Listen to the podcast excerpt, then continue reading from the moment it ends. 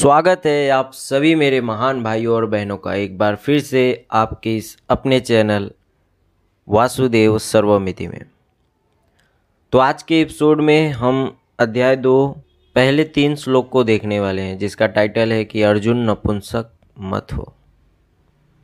दूसरे अध्याय का नाम है सांख्य योग, और इसका मतलब क्या है ये हम आगे देखेंगे।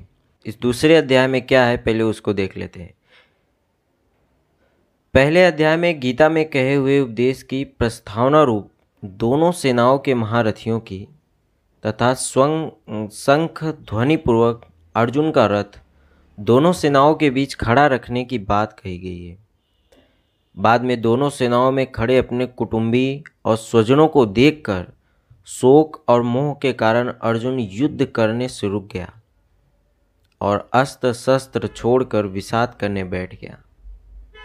यह बात कहकर उस अध्याय की समाप्ति की।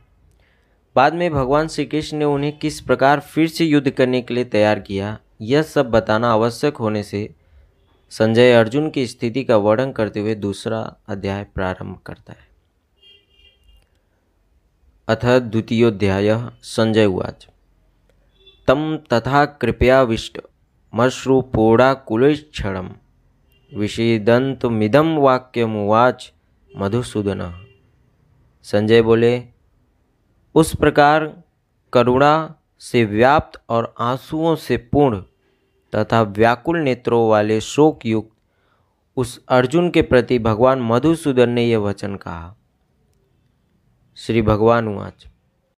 कुतस्त्वा कस्मलमिदम विषमे समुपस्थितम।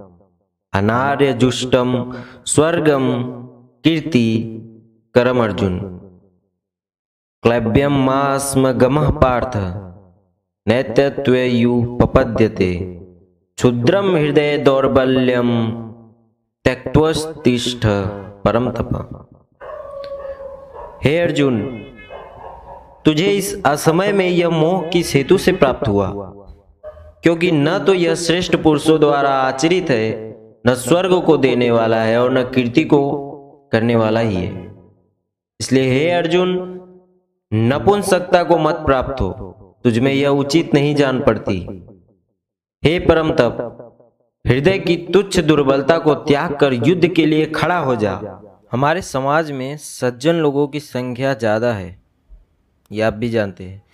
लेकिन सज्जन लोग जो हैं, सज्जनता में ही सिकुड़ जाते हैं और दुर्जन लोग उनके सिर पर सवार हो जाते हैं। इसलिए भगवान अर्जुन को कहते हैं, तुम डरो मत, घबराओ मत, निर्भय बनो, विकट परिस्थितियों में मार्ग खोजो। मार्ग अगर नहीं मिलता हो तो भगवान की शरण में जाओ।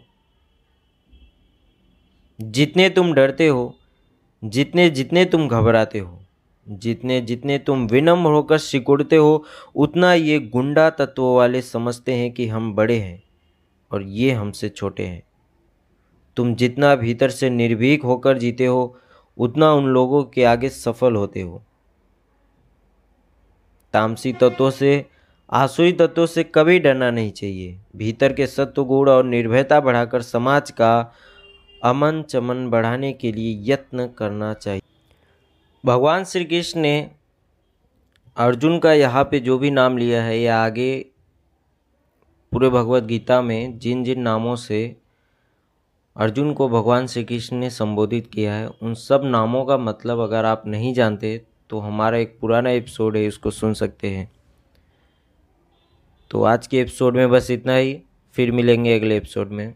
जय श्री कृष्ण